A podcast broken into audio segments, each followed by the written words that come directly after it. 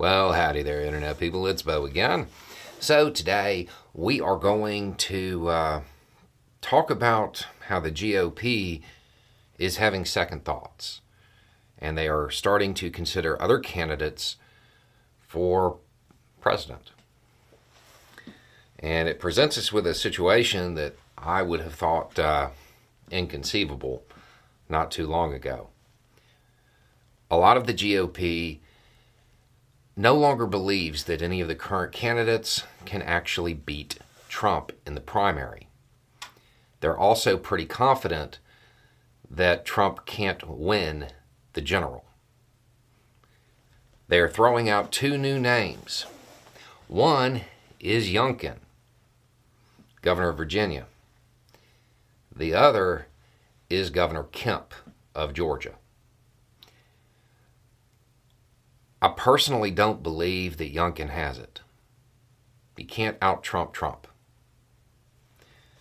Somebody who is going to beat him has to be different from him substantially.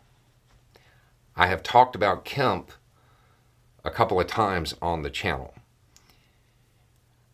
I still have questions about whether or not he even wants to run for president. I don't he does not seem at this moment like he wants to leave Georgia. But with Kemp, there is good news and bad news. The good news, even though he is right wing, no doubt, by all accounts, by all action, everything, he's not MAGA. And he doesn't like it.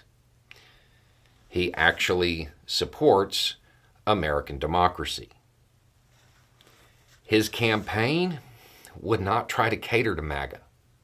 It would aim towards the center, which would bring the GOP back towards center, back towards something a little bit more sane. That's the good news.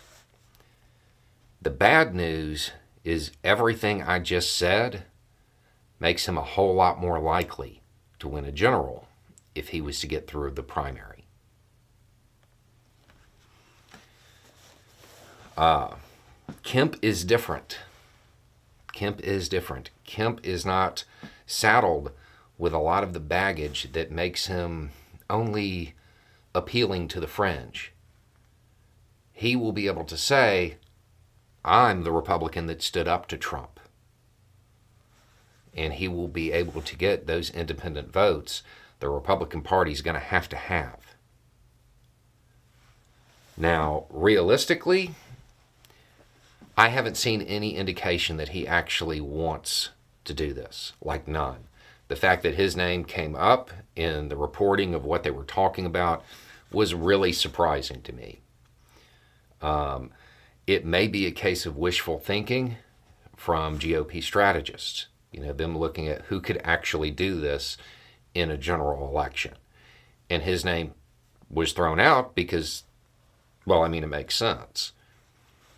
Um, but I, I don't know. This is something the Democratic Party needs to worry about, though.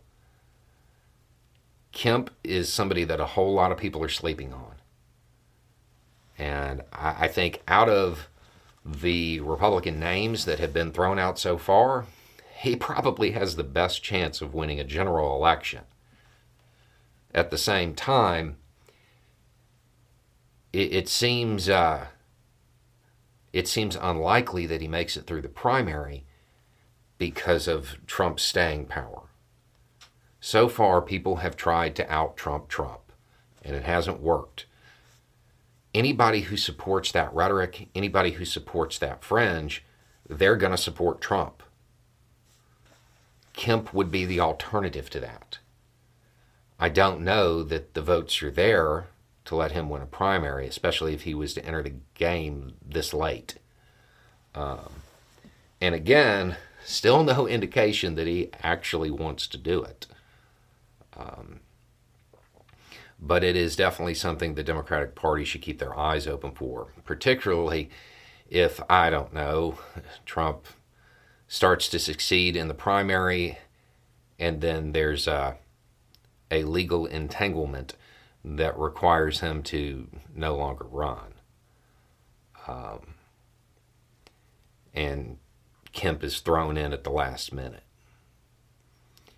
That would be a concern. Um, you know, he is definitely right wing, but he is, his image is much more to the center. And because of his claims to fame, of being able to say, I was the guy who told Trump to take a walk and I won. He, uh, he might pull a lot of votes from the middle that if Trump was running would certainly be votes for the Democratic candidate. So it's an interesting development, but at this point, we don't know how much of it is just wishful thinking on the part of GOP strategists and how much of it is something that could realistically happen. Anyway, it's just a thought. Y'all have a good day.